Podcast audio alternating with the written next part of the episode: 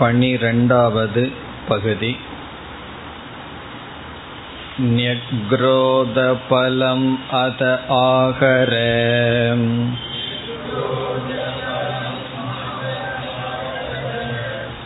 इति इदं भगव इति बिन्धेति भिन्नं भगव इति किमत्र पश्यसि इति अन्वय इव इमाः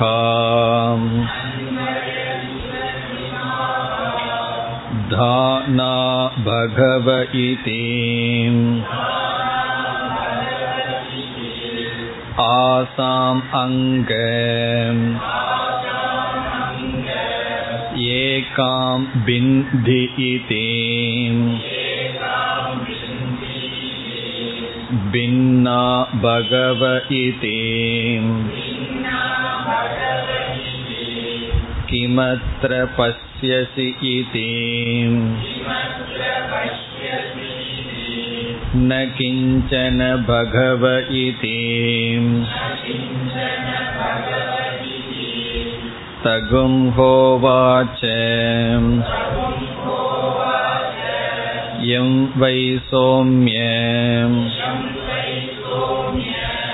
एतमणिमानम् न निबालयसे एतस्य वै सौम्य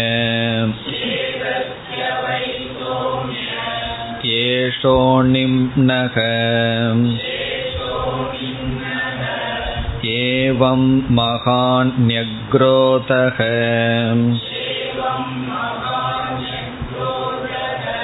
तिष्ठति श्रद्धस्व सौम्येति स य एषोऽणिमाम् ऐतदात्म्यमिदं सर्वम् तत्सत्यं स आत्मा तत्त्वमसि श्वेतकेतो इति भूय एव मा भगवान् विज्ञापयतु इति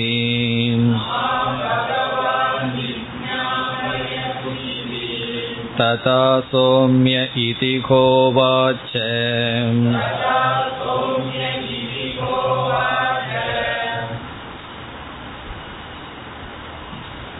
இப்பொழுது பார்த்து வருகின்ற ஒவ்வொரு பகுதிகளிலும் ஒவ்வொரு உதாகரணங்கள் கொடுக்கப்பட்டு ஒவ்வொரு சந்தேகங்கள் நீக்கப்பட்டு வருகின்றது. அதில் நாம் பனிரெண்டாவது பகுதியில் இருக்கின்றோம். இதில் என்ன சந்தேகம் நீக்கப்படுகிறது என்றால் பொதுவாக காரியம் அதாவது படைக்கப்பட்ட பொருளில் என்ன குணம் இருக்கும் என்றால் அதற்கு காரணமாக எது இருந்ததோ அதனுடைய குணம் இருக்கும். காரண குணங்கள் காரியத்தில் தொடரும். காரியத்தை நாம் பார்த்தால் அதனுடைய தன்மைகளை நாம் புரிந்து கொண்டால் அதனுடைய காரணமும் இதனுடைய தன்மை என்று புரிந்து கொள்ளலாம். அல்லது காரணத்தை புரிந்து கொண்டால் காரணத்தின் தன்மைதான் காரியத்தில் இருக்கும். தங்கத்தினுடைய தன்மைகள் தான் நகையில் இருக்கும். களிமண்ணினுடைய தன்மைதான் பானைகளில் இருக்கும். இப்ப காரண குணாகா காரியே அனுவர்த்தந்தே என்ற நியமத்தை நாம் பார்த்தோம். இந்த நியமத்தை மனதில் வைத்துக்கொண்டு இந்த உலகத்தை பார்த்தால் இந்த உலகம் ஸ்தூலமாக இருக்கிறது பிளவுபட்டு இருக்கின்றது விதவிதமான குணங்களுடன் இருக்கின்றது. பிளவுபட்டு வேற்றுமையுடன் குணங்களுடன் இந்த உலகம் இருக்கின்றது. இதற்கு காரணம் என்ன என்று கேட்டால் பிரம்ம காரணம். என்று சொல்லப்படுகிறது. அந்த பிரம்மத்தின் சொரூபம் என்ன என்று கேட்டால் பிளவுபடாதது நிர்குணமானது சூக்மமானது என்று சொல்லப்படுகிறது. அப்பொழுது இந்த சந்தேகம் வருகின்றது. எப்படி பிளவுபடாத நிர்குணமான சூக்மமான பிரம்மனிடமிருந்து பிளவுகளை உடைய ஸ்தூலமான விதவிதமான குணங்களான உலகம் எப்படி வருகின்றது என்ற சந்தேகம் வரும்பொழுது இந்த பனிரெண்டாவது பகுதியானது உதாகரணத்துடன் அந்த சந்தேகத்தை நீக்குகின்றது. நாம் இந்த சந்தேகத்தை இப்பொழுது நீக்கிக் கொண்டு உதாகரணத்திற்குள் செல்லலாம். நாம் எப்படி சந்தேகத்தை நீக்குகின்றோம்? காரியத்தில் இருக்கின்ற குணங்கள் காரணத்தில் சில இடங்களில் தெளிவாக தெரியும் பல இடங்களில் வெளித்தோற்றத்திற்கு வராத நிலையில் இருக்கும். காரியத்தில் தென்படுகின்ற குணங்கள் காரணத்தில் அவ்வக்த ரூபமாக இருப்பதும் ஒரு நியமம். காரியத்துல என்னென்னலாம் பார்க்கிறோமோ அவைகளெல்லாம் காரணத்தில் தெரியாத நிலையில் வெளித்தோற்றத்துக்கு வராத நிலையில் இருக்கும். அதற்கு என்ன உதாகரணம்? இங்கு சொல்லப்படுகின்ற உதாகரணம் பீஜம் விதை. விதை மரம் இங்கு உதாகரணமாக சொல்லப்பட்டிருக்கிறது. பீஜத்தை எடுத்துக்கொண்டால் விதையை எடுத்துக்கொண்டால் அந்த விதையிலிருந்து பெரிய மரமானது தோன்றி இருக்கின்றது. இங்கு ஆலமரத்திலிருந்து விதையிலிருந்து பெரிய மரம் தோன்றியுள்ளது. அந்த விதைக்குள் பார்த்தால் எந்த வேற்றுமையும் கிடையாது.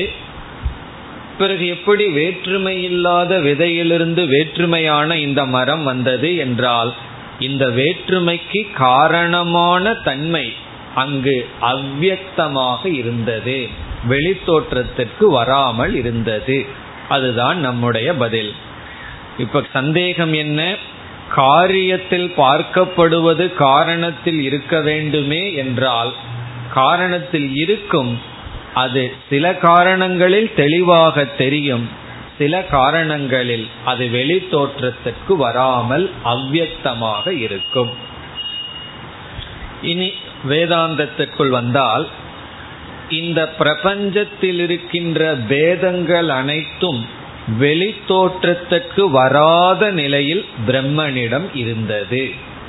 இப்ப பிரம்மனிடம் என்ன கிடையாது? குணங்கள் கிடையாது வேற்றுமைகள் கிடையாது ஏகமாக இருக்கின்றது.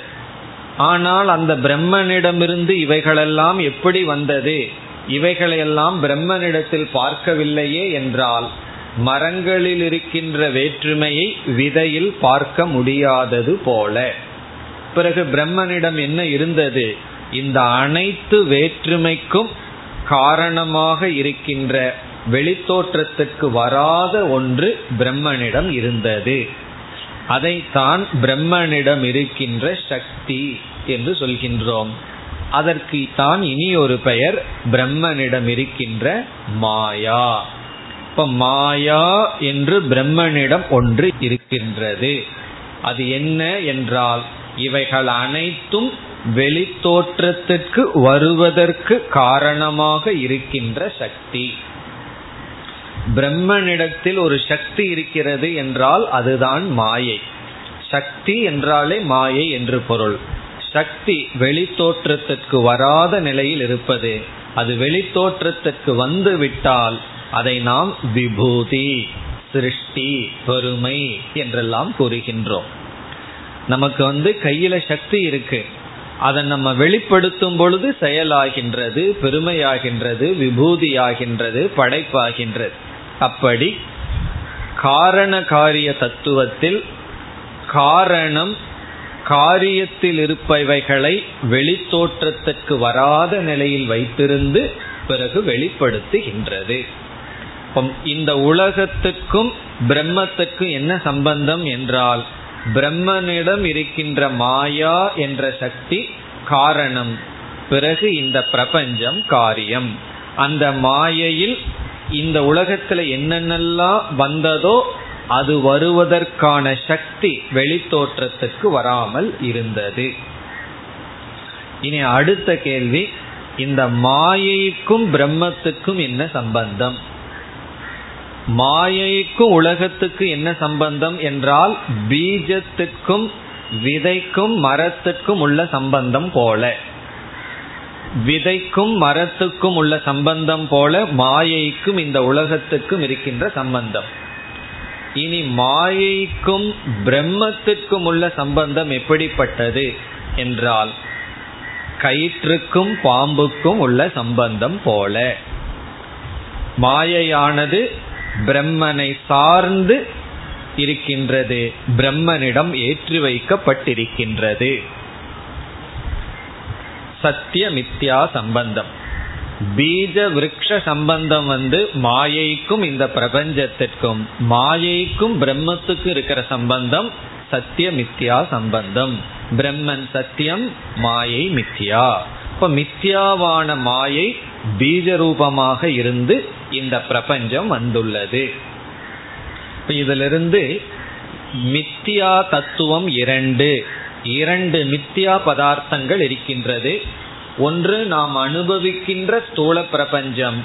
இனி ஒன்று இந்த ஸ்தூல பிரபஞ்சம் காரண நிலையில் இருக்கின்ற காரண பிரபஞ்சம் என்று காரண ரூபமாகவும் காரிய ரூபமாகவும் மித்தியா தத்துவம் இருக்கின்றது.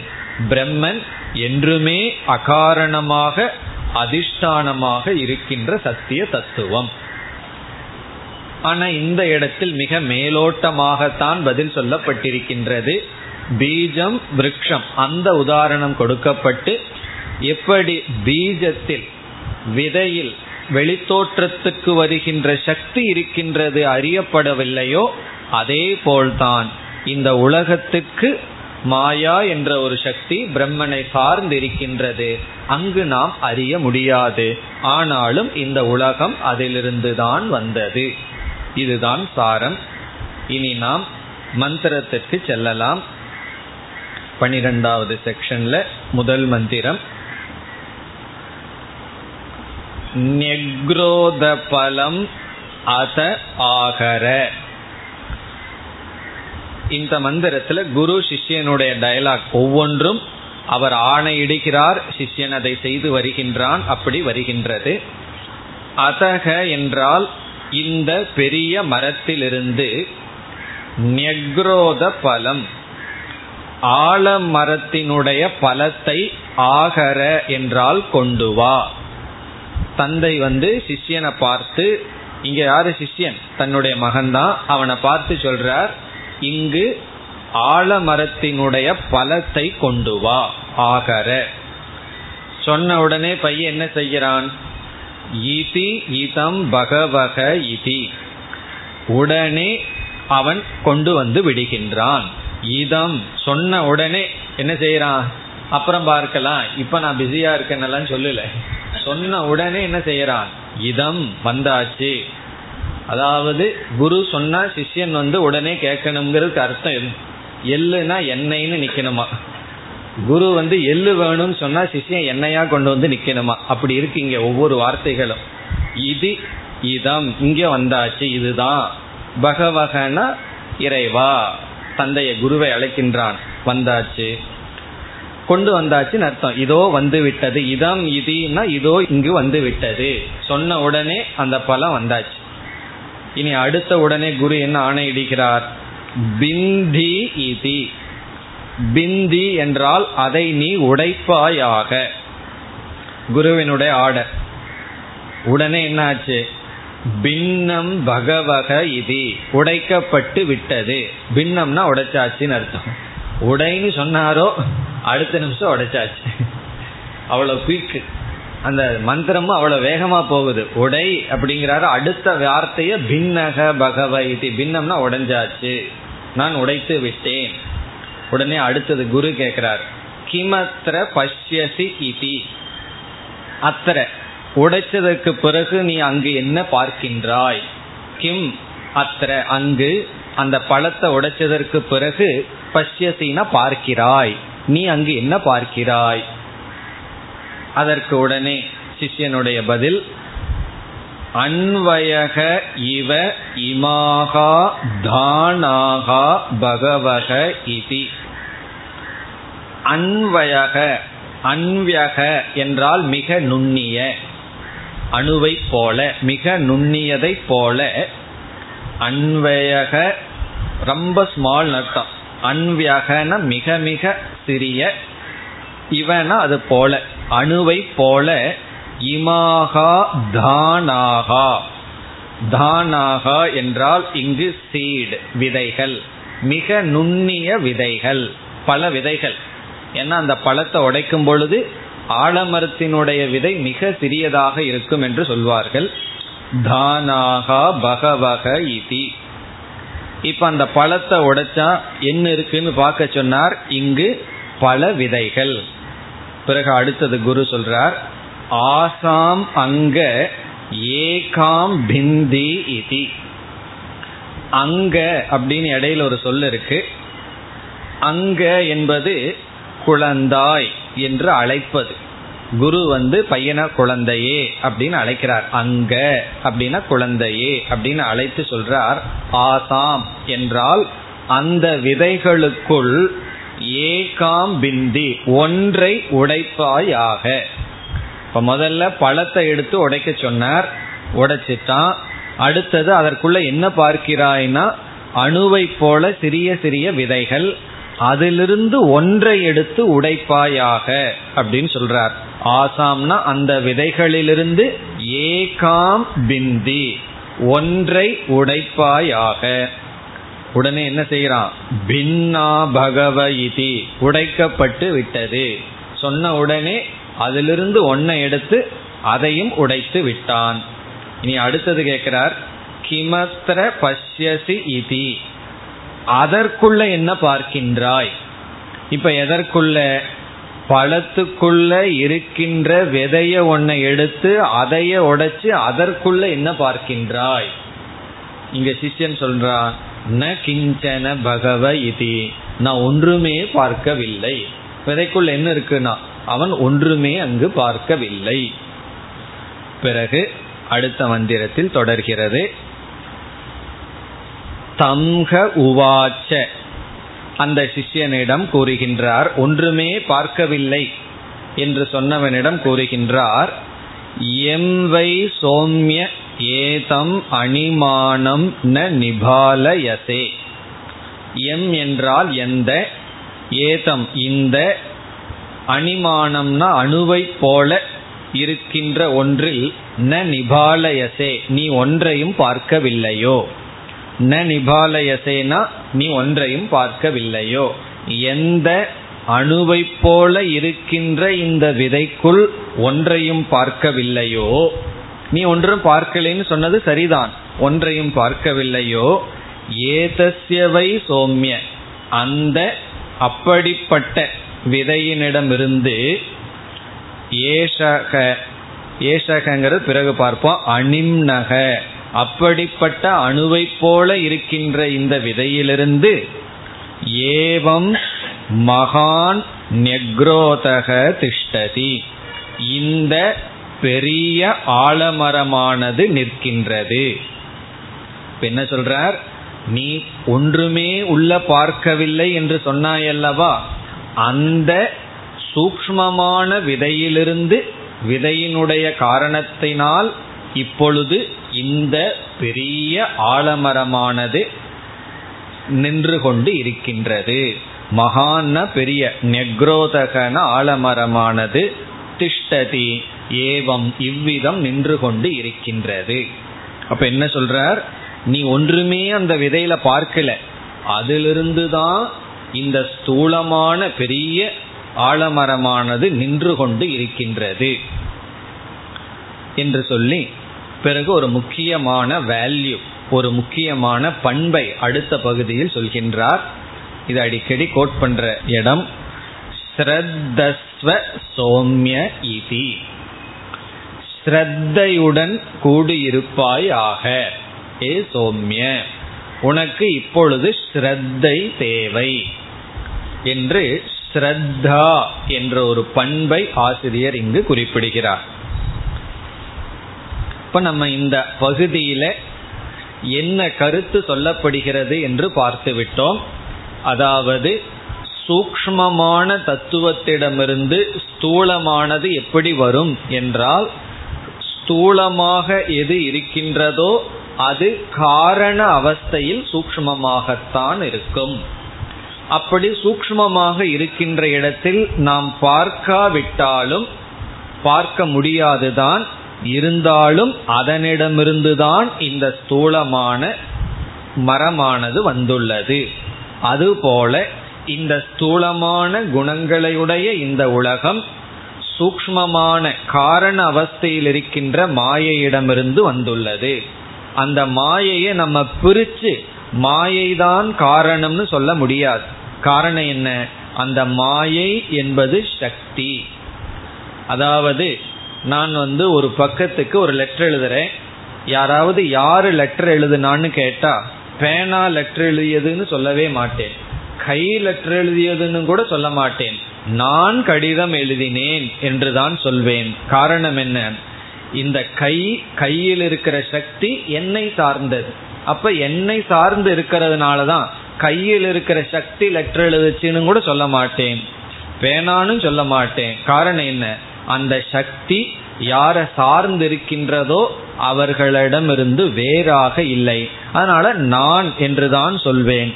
அதே போல இந்த உலகத்துக்கு காரணம் என்னன்னு சாஸ்திரத்துக்கிட்ட கேட்டா பிரம்மன்னு தான் சொல்லும். அது எப்படி பிரம்மன்னா பிரம்மனிடம் இருக்கின்ற சக்தி. நீங்கள் எப்படி கடிதம் எழுதியதற்கு காரணம்னா என்னுடைய சக்தியினுடைய வெளிப்பாடு. அதே போல பிரம்மனிடம் இருக்கின்ற சக்தி அதனிடம் மாயையிடம் காரண ரூபமாக விதையை போல் அனைத்தும் இருந்தது. பிறகு அதனிடமிருந்து இவைகள் தோன்றின. அந்த சக்தி சார்ந்திருப்பதனால் மித்தியா. எது சார்ந்திருக்கோ அது மித்தியா எது சுதந்திரமா இருக்கோ அது சத்தியம். அப்ப பிரம்மன் சத்தியம் பிரம்மத்தை சார்ந்திருக்கிற சக்தி என்று சொல்லப்படுகின்ற மாயா மித்தியா அது காரண ரூபம். இந்த பிரபஞ்சம் காரிய ரூபம். இதுதான் இந்த பகுதியிலிருந்து நமக்கு கிடைக்கிற கருத்து. இனி கடைசி மூன்றாவது மந்திரம் ச ஏஷக அணிமா ஐததாத்மியம் இதம் சர்வம். அது எப்பொழுதும் போல் தொடர்கிறது. இப்பொழுது நாம் அடுத்து பார்க்க வேண்டிய விஷயம் ஸ்ரத்தஸ்வ என்ற ஸ்ரத்தையை பற்றி இப்பொழுது சில சிந்தனைகளை மேற்கொள்ளலாம். இதெல்லாம் நாங்கள் சாதன சதுஷ்டய சம்பத்தியிலேயே படிச்சுட்டோம். அப்படின்னு உங்களுக்கு தோன்றலாம். படிச்சுட்டோம் தான் இருந்தாலும் இந்த இடத்துல ஸ்ரத்தையை பற்றி சற்று சிந்தனையை மேற்கொள்ளலாம். சாதன சதுர்ட்ட சம்பத்தியில் எங்க படிச்சிருக்கோம் ஸ்ரத்தை? சமக தமக உபரமக திதிக்ஷா ஸ்ரத்தா சமாதானம்னு. இந்த ஸ்ரத்தைங்கிறது மாணவர்களுடைய மனதில் இருக்க வேண்டிய ஒரு குவாலிபிகேஷன் ஒரு குணம். ஸ்ரத்தாவான் லபதே ஞானம். யார் சொல்லியிருக்கா? பகவான் வந்து ஸ்ரத்தை உடையவன் ஞானத்தை அடைவான் என்றெல்லாம் சொல்லி இருக்கின்றார். இந்த ஸ்ரத்தை என்பதற்கு நம்பிக்கை என்று நம்ம தமிழ்ல சொல்றோம் அல்லது விஸ்வாசம் என்று சொல்கின்றோம். அதைத்தான் இந்த இடத்துல ஆசிரியர் வந்து என்ன சொல்லியிருக்கார்? நீ ஸ்ரத்தையுடன் இருக்க வேண்டும். உனக்கு ஸ்ரத்தை தேவை என்று இந்த இடத்துல சொல்லி இருக்கின்றார். இப்பொழுது இந்த ஸ்ரத்தையினுடைய தத்துவத்தை சற்று ஆராய்ச்சி செய்யலாம். முதல்ல ஒரு உதாகரணத்துக்கு செல்லலாம். ஒருவருடைய வீட்டுக்கு நாம் செல்கின்றோம். அங்க வந்து டேபிள்ல வந்து ஒரு பழம் வைக்கப்பட்டிருக்கின்றது. ஆப்பிள் வந்து வைக்கப்பட்டிருக்கின்றது. உடனே நம்ம கண்ணில் அதை பார்த்து இது வந்து ஆப்பிள் அப்படின்னு நினைச்சிருக்கோம் அல்லது வாழைப்பழம் விதவிதமான ஃப்ரூட்ஸ் பழங்கள் அங்கு வைக்கப்பட்டிருக்கிறது. உடனே அந்த பழத்தை எடுத்து சாப்பிடலாம்னோ எதுக்கோ பக்கத்துல போறோம் அதை தொட்டு பார்க்கின்றோம். அப்பொழுது புரிகின்றது அது பழம் அல்ல பிளாஸ்டிக்ல செய்யப்பட்ட பொம்மைகள் அப்படின்னு அப்ப நமக்கு புரிகின்றது. அவைகளெல்லாம் பழத்தை விட ரொம்ப அழகா செய்யப்பட்டிருக்கும். பழமாவது அடிச்சு இருச்சு இருக்கும். அது அதை விட பியூட்டிஃபுல்லா செய்யப்பட்டு இருக்கும் இப்பொழுது என்ன நடந்தது? தொட்டு பார்த்தவுடன் இது பழம் அல்ல பழங்கள் அல்ல என்ற அறிவு நமக்கு வந்துள்ளது. இப்ப இந்த அனுபவத்தை இப்பொழுது சற்று விசாரம் செய்து பார்ப்போம். இந்த அனுபவம் நமக்கு பலமுறை வந்திருக்கும். எதையோ ஒன்று ஏதோ ஒன்று நினைச்சிட்டு போயிருப்போம். வேற ஒன்று மூலமா அது அல்லன்னு புரிஞ்சிருப்போம். இப்பொழுது கண்ணுல பார்த்தவுடன் கண்ணுங்கிற பிரமாணத்தை பயன்படுத்தினவுடன் அது பலம் என்ற ஒரு ஞானம் நமக்கு வந்துள்ளது. இப்போ முதல்ல என்ன நடந்திருக்கு? கண் என்கின்ற பிரமாணத்தை பயன்படுத்தி அது பழம் ஆப்பிள் அப்படிங்கிற ஞானம் மனதில் வந்துள்ளது. இரண்டாவது என்ன ஏற்பட்டது? ஸ்பர்ஷங்கிற பிரமாணத்தை பயன்படுத்தியவுடன் தொட்டு பார்த்த பிரமாணத்தை பயன்படுத்தியவுடன் ஏற்கனவே என்ன அறிவு இருந்ததோ அந்த அறிவு என்ன ஆயிற்றது நீக்கப்பட்டு விட்டது. நிஷேதம் ஆனது. இது பலம் என்ற ஞானமானது நீக்கப்பட்டு விட்டது. இப்ப ஏற்கனவே நம்முடைய மனதில் இருக்கின்ற ஒரு அறிவு எப்பொழுது நீக்கப்பட்டது என்றால் வேறு ஒரு பிரமாணத்தின் மூலமாக வேறு ஒரு ஞானம் வந்தவுடன் அந்த ஞானம் முதல் ஞானத்தை நீக்கி விட்டது இப்ப முதல்ல நமக்கு என்ன ஞானம் வந்தது? இது பலம் என்ற ஞானம். அது கண் மூலமாக வந்தது. ஸ்பர்ஷத்தின் மூலமாக தொட்ட உடனே என்ன ஞானம் வந்தது? இது பலங்கள் அல்ல. இப்பொழுது இது பலம் அல்ல என்ற ஞானம் வந்தவுடன் நம்ம என்ன முடிவு பண்றோம்? இதற்கு முன்னாடி இது பலம்னு என்னுடைய கண் காட்டியது அந்த கண் வந்து பொய். அது வந்து உண்மையை காட்டல. ஆகவே என்னன்னா இனிமேல் நான் வந்து கண்ணை கட்டி கொள்வேன் என்ன கண்ணு வந்து உண்மையை காட்டலையே. பொய்யத்தேன கண்ணை காட்டுச்சு. அதனால நான் கண்ணுங்கிறத பயன்படுத்தவே மாட்டேன். எதுலையெல்லாம் நான் எப்பெல்லாம் கண்ணை பார்த்து ஞானத்தை அடைஞ்சேனோ அதெல்லாம் பொய்ன்னு முடிவு பண்றமா? என்றால் கிடையாது. அதற்கு பிறகும் கண்ணை பயன்படுத்துவோம். உண்மையில் என்ன நேரிட்டது என்றால் கண்ணுல ஒரு விதமான உருவத்துடன் நம்ம வந்து பழத்தை பார்த்து பார்த்து இந்த ரூபத்துல இருந்தா அது வந்து இந்த பலம் என்ற அறிவை தொடர்ந்து அடைந்து வந்துள்ளோம். அந்த அனுபவத்துல கண் வந்து பழத்தை போல ஒரு பொருள் பார்த்த உடனே கண் என்று காட்டியது. அப்படி ஒரு உருவத்தை காட்டியது. கண்ணு வந்து பலம்னு சொல்லல. கண்ணு வந்து ரூபத்தை காட்டியது. புத்தி இது பலம் என்று முடிவு செய்தது. இப்ப முடிவு செய்தது யார் என்றால் புத்தி. கண்ணு வந்து இப்படி இந்த உருவத்தில் ஒரு பதார்த்தம் இருக்கு. இந்த வர்ணத்தில் இந்த உருவத்தில் அந்த இடத்துல ஒன்னு இருக்குன்னு கண்ணு காட்டியது. அதற்கு மேலதான் புத்தி என்ன செய்தது? இது ஆப்பிள் அல்லது வாழைப்பழம் என்ற விதமான முடிவை செய்தது. அதனாலதான் தொட்டு பார்த்தவுடன் நம்ம வந்து உண்மையிலேயே கண் பொய் என்று சொல்லவில்லை. அதற்கு பிறகு அதை பார்த்து நல்லா வேற ரசிக்கிறோம். கண்ணை பயன்படுத்துறோம் ரசிக்கிறோம். பிறகு எதை நீக்கணும் அப்படின்னா கண்ணை பயன்படுத்தியதற்கு பிறகு மனதிற்குள் ஒரு கன்க்ளூஷன் ஒரு முடிவு செய்தமே அது தவறு என்று அதை நாம் நீக்குகின்றோம். இப்ப அந்த இடத்துல கண்ணை நான் பிரமாணமாக பயன்படுத்தி அதிலிருந்து ஒரு அறிவை நான் எடுத்தது தவறு என்று அது பலம் என்பதற்கு இந்த இடத்தில் அறிவை கொடுக்கும் கருவி கண் அல்ல ஸ்பர்ஷம்தான் என்று இதற்கு முன்னாடி எந்த பிரமாணம் ஒன்று சொல்லுச்சோ அதை நீக்கி அதை விட பலமான ஒரு பிரமாணம் வந்து அந்த அறிவை நீக்கியது. அதற்கு பிறகும் கண்ணை வச்சிருக்கோம் கண்ணை பயன்படுத்துறோம். பிறகு என்ன நேரிட்டதுன்னா வேற ஒரு பிரமாணம் வந்து இதற்கு முன்னாடி ஒரு பிரமாணத்தை பயன்படுத்தி அதில் ஒரு தப்பு பண்ணியிருக்கோம். அந்த தவறை இனி ஒரு பிரமாணம் நீக்கி உள்ளது இதைத்தான் நம்ம மனதிற்குள்ள நன்கு புரிந்து கொள்ள வேண்டும். ஒரு பிரமாணத்தை பயன்படுத்தி சில சமயம் கண்ணே தப்பா காட்டலாம். கண்ணுல கோளாறு இருந்ததுன்னா ரெண்டா மூணா காட்டலாம். தொட்டு பார்த்து அங்க ஒண்ணுதான் இருக்குன்னு புரிஞ்சுக்கலாம். அந்த தவறும் நடக்கலாம். அதை அது ஒரு ஞானமாகவே நமக்கு இருந்தது. எதுவரைனா போய் தொட்டு பார்க்கிற வரைக்கும் நமக்கு அறிவாக இருந்தது. பிறகு வேறு ஒரு பிரமாணம் வந்து அந்த அறிவு தவறு.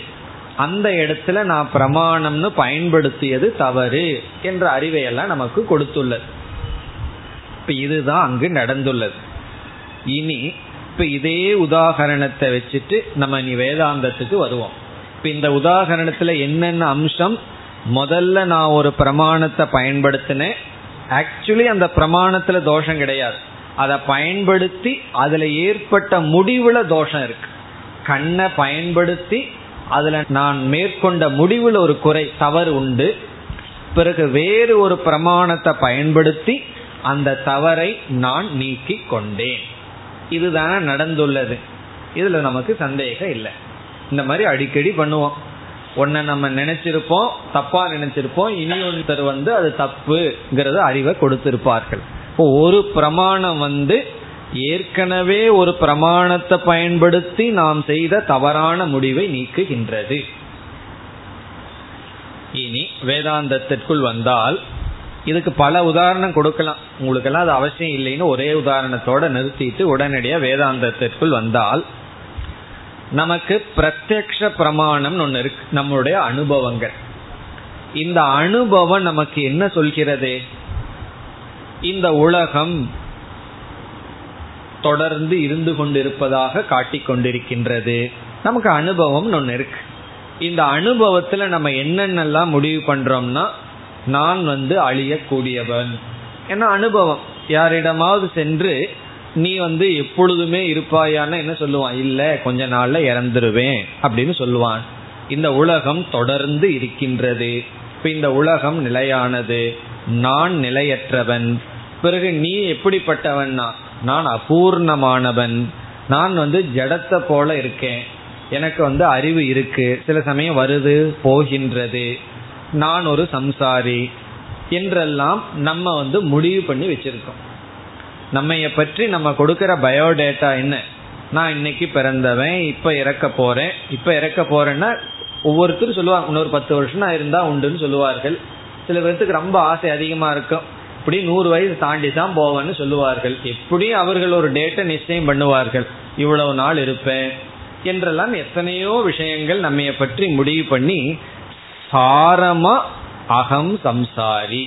அதான் முடிவு. கடைசி முடிவு என்னன்னா நான் துக்கி நான் துக்கப்பட்டவன் நான் நிலையற்றவன் அப்படின்னு முடிவு பண்ணி வச்சிருக்கோம். இது யார் இந்த முடிவு பண்றதுக்கு உதவி செய்தானா எல்லாருடைய அனுபவம்னு சொல்லுவார்கள்.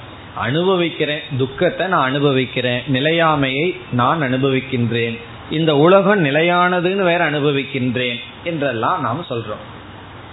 இதெல்லாம் நம்முடைய அனுபவத்திலிருந்து ஏற்பட்ட முடிவுகள் கன்க்ளூஷன் எப்படின்னா? கண்ணை பார்த்து கண்ணை பார்த்தவுடனே அது வந்து பழங்கள் அப்படின்னு முடிவு பண்ணினது போல முடிவு பண்ணி வச்சிருக்கோம். பிறகு எப்படி தொட்டு பார்த்து ஒரு புதிய ஞானம் வந்ததோ அதே போல சாஸ்திரம்ங்கிற பிரமாணம். இப்ப இந்த இடத்துல வேதாந்தம்ங்கிற பிரமாணம் வந்து என்ன சொல்லுது? நீ பூர்ணமானவன். நீ ஆனந்த சொரூபமானவன். இந்த பிரபஞ்சம் மித்தியா நிலையற்றது அனித்தியம் அசுகம். இது வந்து நிலையற்றது சுகமற்றது என்றெல்லாம் சொல்லுது. இப்ப சாஸ்திரம் என்ன சொல்லுது? நம்முடைய அனுபவத்திலிருந்து என்ன கன்க்ளூஷன் பண்ணி வச்சோமோ அதற்கு விபரீதமாக சொல்கிறது. கண்ணில பார்த்து இது பலம்ங்கிற ஞானத்துக்கு விபரீதமா என்ன சொல்லுச்சு? தொட்டு பார்த்த அறிவு சொன்னது. தொட்டு பார்த்த உடனே அந்த அறிவு வந்து விபரீதமான அறிவு. கண்ணில் பார்த்து என்ன முடிவு பண்ணணுமோ அதற்கு விபரீதமா சொல்லுச்சு அதே போல சாஸ்திரம் வந்து என்ன சொல்கின்றது? நீ பூர்ணமானவன். உனக்கு அழிவில்லை. இந்த பிரபஞ்சம் அழியக்கூடியது. இதற்கு முன்னாடி நான் என்ன நினைச்சிட்டு இருக்கேன்? நான் அழியக்கூடியவன். இந்த உலகம் தொடர்ந்து இருக்கிறது. அதனாலதான் உலகத்துட்டு போறதுக்கு விருப்பம் இல்லை. நான் போயிருவேன் சம்பாரிச்சு வச்சதையெல்லாம் மற்றவங்க அனுபவிச்சுட்டு இருப்பாங்கன்னு ஒரே கஷ்டம். இந்த உலகமும் என்னோட சேர்ந்து போகுதுன்னா பாதி துக்கம் இருக்காது.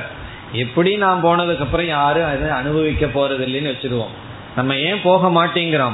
நான் மட்டும் போயிடுறேன் நான் கட்டி வாழ்ந்த வீடு அப்படியே இருக்கே. அடுத்த ஆளுக்கு போக போகுதே. நான் அனுபவிக்க முடியவில்லையேன்னு இந்த உலகம் தொடர்கிறது. நான் தொடரவில்லை நான் சம்சாரி என்ற துக்கம் நமக்கு இருக்கிறது என்ற முடிவு நமக்கு இருக்கிறது. சாஸ்திரம் என்ன சொல்லுது? ஆப்போசிட்டா சொல்லுது. நீ என்னைக்கு இருக்க? இந்த உலகம் நிலையற்றது. நீ பூர்ணமானவன் ஆனந்தமானவன் சொல்லுது. ஒரு கால் இந்த சாஸ்திரத்திடமிருந்து இந்த ஞானம் நமக்கு வந்து விட்டதுன்னு வச்சுக்கோமே. இப்ப சாஸ்திரம்ங்கிற பிரமாணத்திலிருந்து இந்த அறிவு வந்து விட்டால் இம்மீடியட்டா நம்ம என்ன செய்யணும்? தொட்டு பார்த்த உடனே ஞானம் வந்த உடனே என்ன செய்தோம்? ஏற்கனவே என்னென்ன முடிவு பண்ணி வச்சிருந்தோமோ அதெல்லாம் பொய் அப்படின்னு முடிவு பண்ணிட்டு அந்த அறிவை எடுத்துட்டு சந்தோஷமா இருப்போம். அதுதானே உண்மை. அதுதான் உண்மை. ஜீவன் முக்தன் அப்படித்தான் இருக்கான். சாஸ்திரத்தை பயன்படுத்தி சாஸ்திரத்துக்கிட்ட இருந்து ஞானம் வந்த உடனே அந்த அறிவு பலவத் பிரமாணம். ரொம்ப பலமான பிரமாணம் சாஸ்திரம். அது என்ன பண்ணுச்சு? இவன் ஏற்கனவே அனுபவத்திலிருந்து என்னென்ன முடிவு பண்ணி வச்சானோ அது பொய் என்று நீக்கி விட்டான் தொட்டு பார்த்தவுடனே இது பலம் அல்லங்கிற புத்தி எப்படி போயிருதோ ஆனா பழத்தை போல தெரிஞ்சிட்டு இருக்குதுங்கிறது இருக்கு. அதே போல சாஸ்திரத்திடமிருந்து ஞானம் வந்தவுடன் என்ன ஆகிவிடும்? இதற்கு முன்னாடி என்னென்ன புத்தி இருந்ததோ அதெல்லாம் போய் இந்த சரியான ஞானம் மட்டும் மனதில் இருக்கு. ஆனால் இப்ப இங்க என்ன நேரிடுகிறது என்றால் தொட்ட உடனே ஞானம் வந்துடுது. எது? அந்த பழத்தை தொட்ட உடன் பழம்னு நினைச்சிட்டு போய் தொட்ட உடனே இது பிளாஸ்டிக்ங்கிற ஞானம் வந்துடுது. அதே போல சாஸ்திரத்தை தொட்டவுடன் ஞானம் வந்துட்டா ரொம்ப சந்தோஷம். இவ்வளவு நேரம் படிச்சுட்டு இருக்க வேண்டிய அவசியமே இல்லை. சாந்தோக்கிய உபனிஷத்து புஸ்தகத்தை தொட வேண்டித்தது அதில் இருக்கிற ஞானம் எல்லாம் வந்துடும் கட்டோபனிஷத் புஸ்தகத்தை தொட வேண்டித்தது. உடனே அந்த ஞானம் எல்லாம் வந்துடணும் ஆனால் என்ன நேரிடுகிறது என்றால் இந்த சாஸ்திரம்ங்கிற பிரமாணம் ஞானத்தை நமக்கு கொடுக்கிறதுக்கு காலம் அதிகம் எடுக்கின்றது. இந்த சாஸ்திர பிரமாணம் வேலை செய்யறதுக்கு கொஞ்சம் டைம் ஆகுது.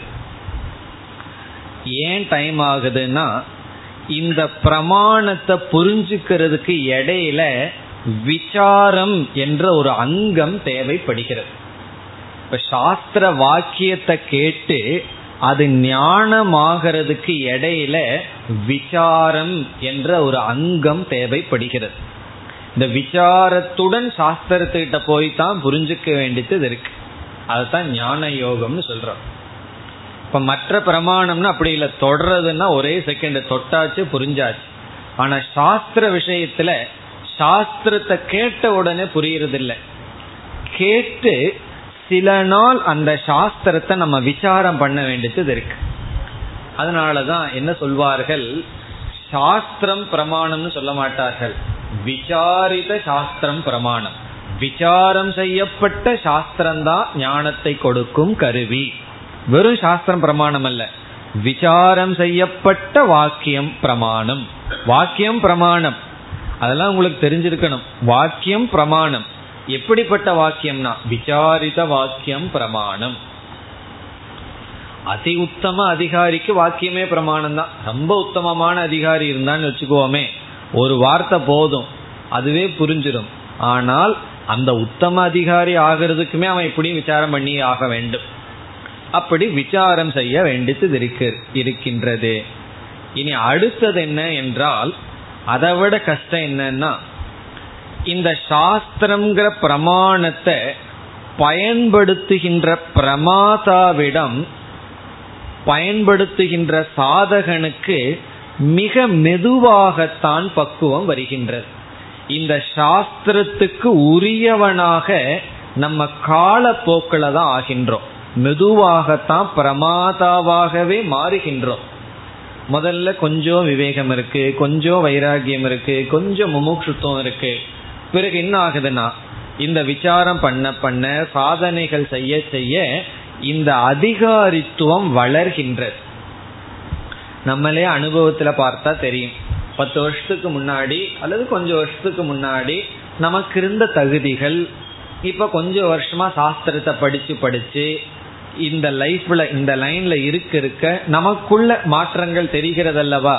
அப்ப என்ன ஆகுதுன்னா அதிகாரித்துவம் தகுதி கொஞ்சம் கொஞ்சமாக வளர்கிறது. அப்படித்தான் வளரணும். ஒரே நாள்ல வந்ததுன்னு வச்சுக்கோமே அது ஒரே நாள்ல போயிடும் மெதுவாக தான் வரணும். மெதுவாகவே வரட்டும். அவசரமே கிடையாது. ஆனா கொஞ்சமாவது மெதுவா வந்துட்டு இருக்கணும் பின்னாடி போயிட்டு இருக்க கூடாது கொஞ்சம் கொஞ்சமா முன்னேற்றம் வந்துட்டு இருக்கணும் அது மெதுவாகத்தான் வரும். மெதுவாகவே வரட்டும். அதுல குறப்பட்டு கொள்ள வேண்டாம். கொஞ்சம் கொஞ்சமா முன்னேறிட்டு இருந்தா அதுவே போதும். ஒவ்வொரு அடியா போயிட்டு இருந்தாவே போதும். ஆனா முன்னேறி போகணும். அதுதான் முக்கியம். ஏன்னா சில பேர் ரொம்ப முமுட்சுத்துவம் தீவிர முமுட்சுத்துவா வருவார்கள்.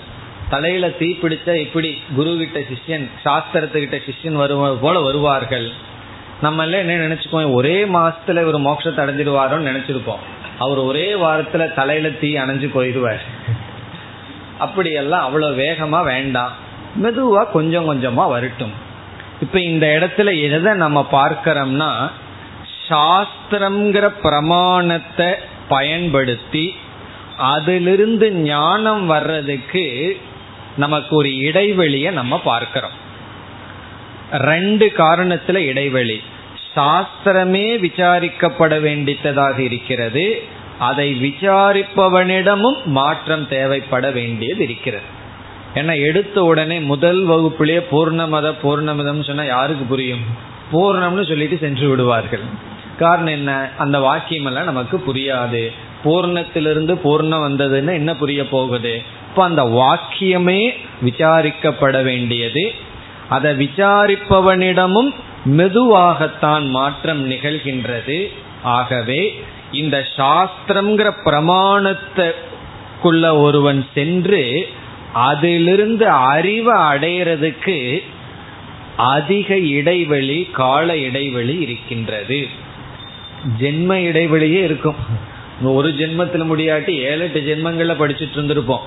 அப்பொழுதுதான் என்ன ஆகும் ஏழு எட்டு அது எத்தனையோ ஜென்மங்களில் படிச்சுட்டு இருந்தோம்னா ஒரு ஜென்மத்தில் ஒரு முப்பது நாற்பது வயசுலேயே புரிய ஆரம்பிக்கும். இல்லைன்னா எழுபத்தஞ்சு வயசுல புரியுற மாதிரி தெரியும் அவ்வளவுதான். அப்படி பல ஜென்மங்களா நம்ம முயற்சி பண்ணிட்டு இருக்கோம். இப்ப ஜென்மத்துக்கு போக வேண்டாம். கால இடைவெளி தேவை. இப்ப இந்த இடத்துல ஒரு பெரிய சங்கடம் இருக்கு. என்ன சங்கடம் என்றால் ஏற்கனவே அனுபவத்திலிருந்து ஒரு அறிவு நமக்கு வந்திருக்கு. இந்த உதாரணத்திலேயே மனசுல வைத்துக் கொள்ளுங்கள். கண்ணில பார்த்து இது பலம்ங்கிற அறிவு ஏற்கனவே இருக்கு. அது அறிவா இருக்கு.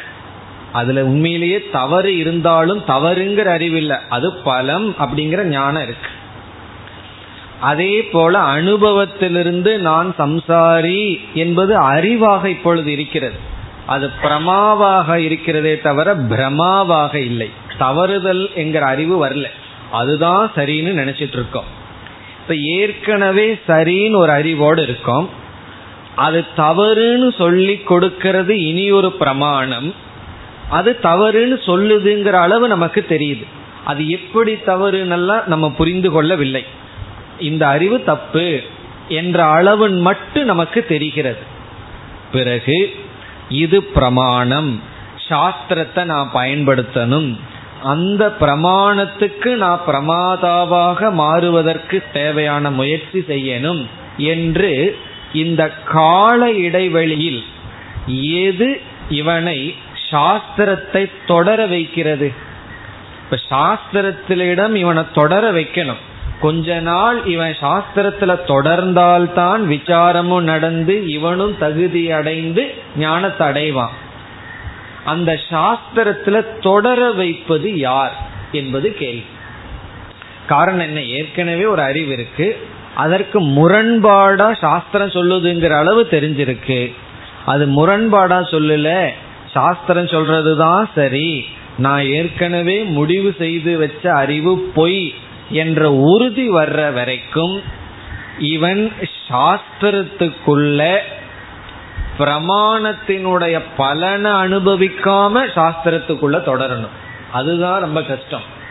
ஒருவன் வந்து குரு குலத்துக்கு போயிருக்கான். எல்லாத்தையும் திறந்துட்டு போயிருக்கான். எல்லாத்தையும் திறந்துட்டு குரு கிட்ட போய் வேதாந்தம் படிச்சிட்டு இருக்கான்.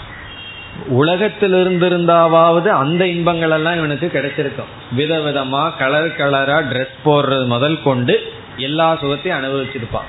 இங்க போய் யூனிஃபார்ம் போல ஏதோ ஒரு ட்ரெஸ்ஸை போட்டு குருகுலத்தில் இருந்துட்டு இருக்கான். குருகுலத்தில் இருந்து அங்க இருந்து ஆனந்தத்தை அனுபவிச்சானா அதுவும் கிடையாது. வெளியே இருக்கிற ஆனந்தத்தையும் விட்டுட்டான். பிறகு எந்த கோப்புல அவன் குருகுலத்துல இருப்பான் என்றால் யார் ரெண்டும் இல்லாத நிலையில் இருக்கான். வெளியிருக்கிற சுகமும் இல்லை இவனுக்கு ஞானத்திலிருந்து ஆனந்தம் வர கிடையாது திருப்தி வர கிடையாது பூர்ணத்துவம் வர கிடையாது.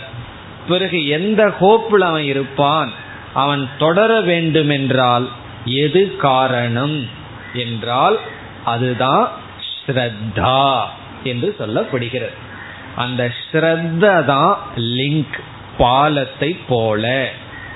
சாஸ்திரத்துல இவனுக்கு இருக்கிற நம்பிக்கை தான் இந்த இடத்துல தான் நம்பிக்கைங்கிறதுனுடைய தேவை ஏற்படுகிறது.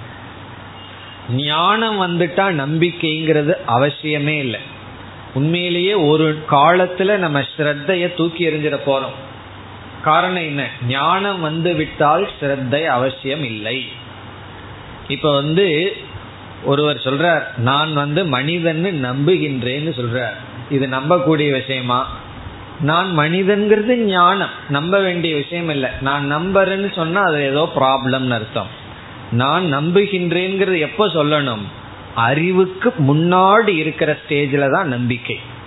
அப்ப ஸ்ரத்தைங்கிறது ஞானத்துக்கு முன்னாடி இருக்கிற ஸ்டேஜ். ஞானத்துல ஸ்ரத்தை இல்லை. ஞானத்தை கொடுக்கும் பிரமாணத்தில்.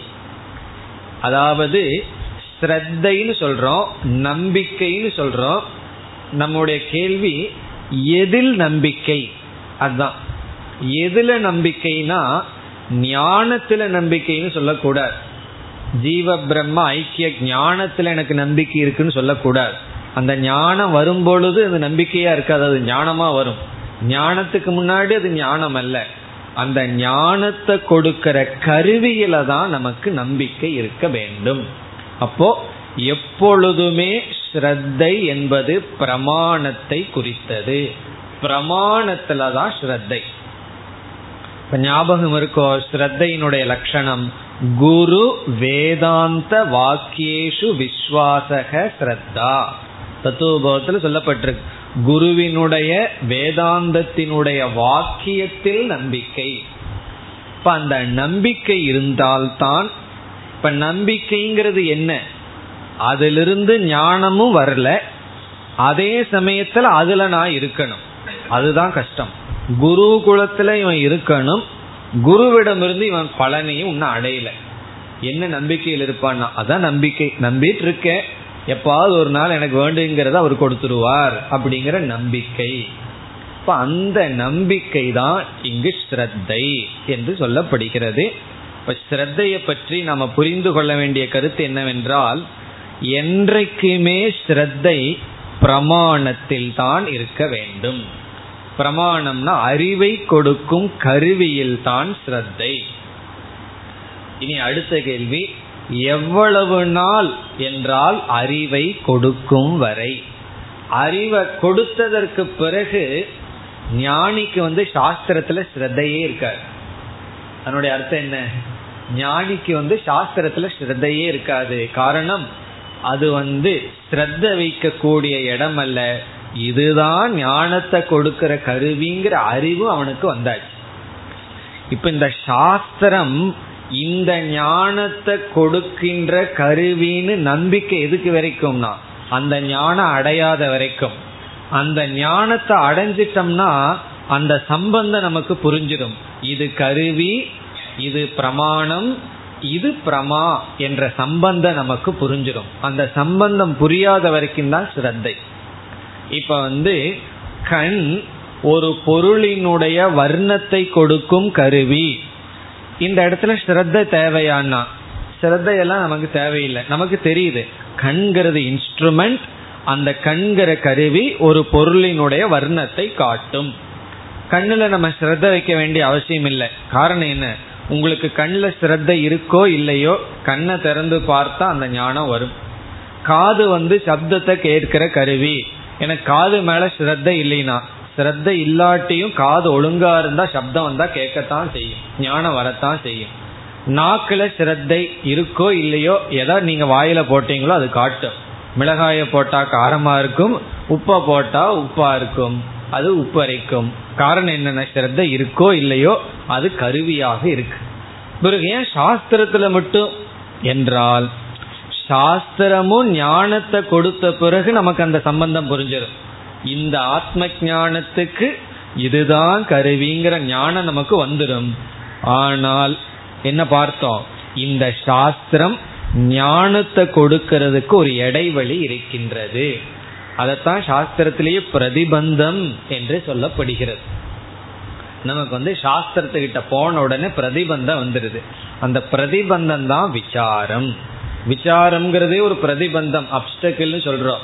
அதை நீக்கிறதுக்கு தான் சிரவணம்ங்கிற சாதனை. என்ன எல்லாமே நம்மளுடைய அப்டக்கிளை நம்மளுடைய தடைகளை நீக்கிறோம். அப்ப சிரவணம்ங்கிற சாதனை எதற்கு பண்றோம் அப்படின்னா சாஸ்திரத்துல இருந்து ஞானத்தை வர்றதுக்கு தடையா ஒன்று இருக்கு. அந்த தடையை நீக்கிறதுக்கு தான் விசாரம் என்று ஒன்று செய்யறோம். செய்ததற்கு பிறகு சாஸ்திரம் இதைத்தான் சொல்லுதுங்கிற ஞானம் வருது. பிறகு வேறு எத்தனையோ சாஸ்திரம் இருக்கே. உபனிஷத்து சொல்லி சங்கரர் விளக்கம் கொடுக்கிற அத்வைதம் தான் எப்படி அப்படி எல்லாம் சில சந்தேகம் வரும். ஏன்னா எத்தனையோ பிரமாண சாஸ்திரம் இருக்கேன்னா. உடனே அடுத்தது மனநம் என்று ஒன்று தேவைப்படுகிறது. அதுவும் எதற்குனா பிரதிபந்தத்தை நீக்கிறது.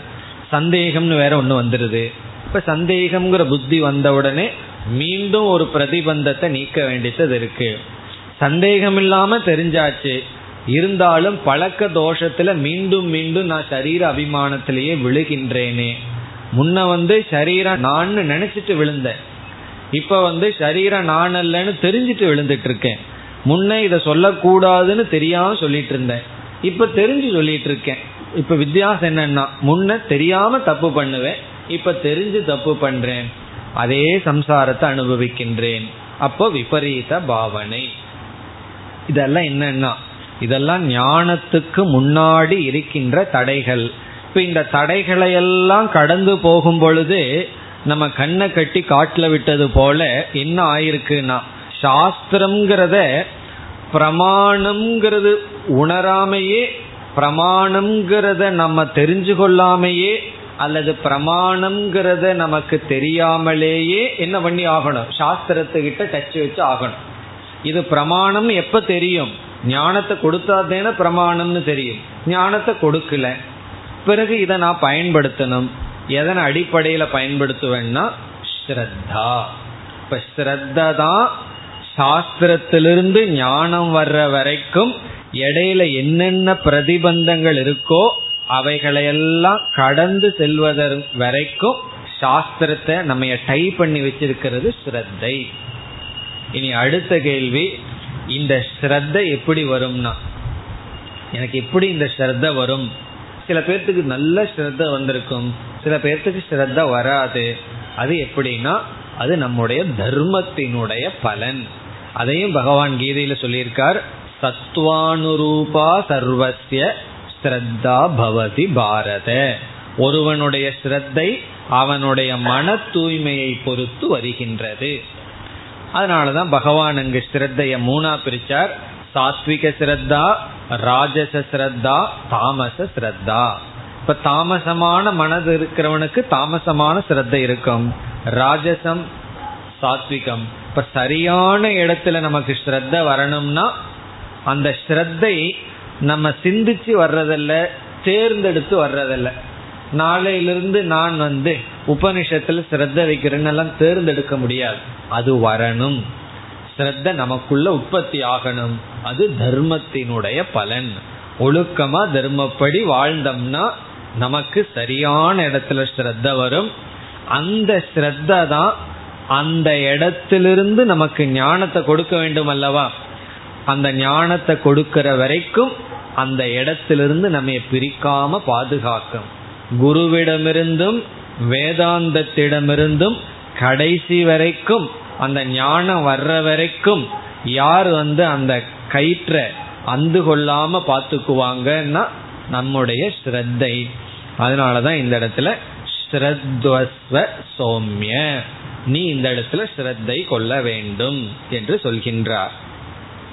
இதோடு இந்த பகுதி முடிந்தது. இனி நாம் பதிமூன்றாவது பகுதிக்கு செல்ல வேண்டும். அடுத்த வகுப்பில் செல்வோம்.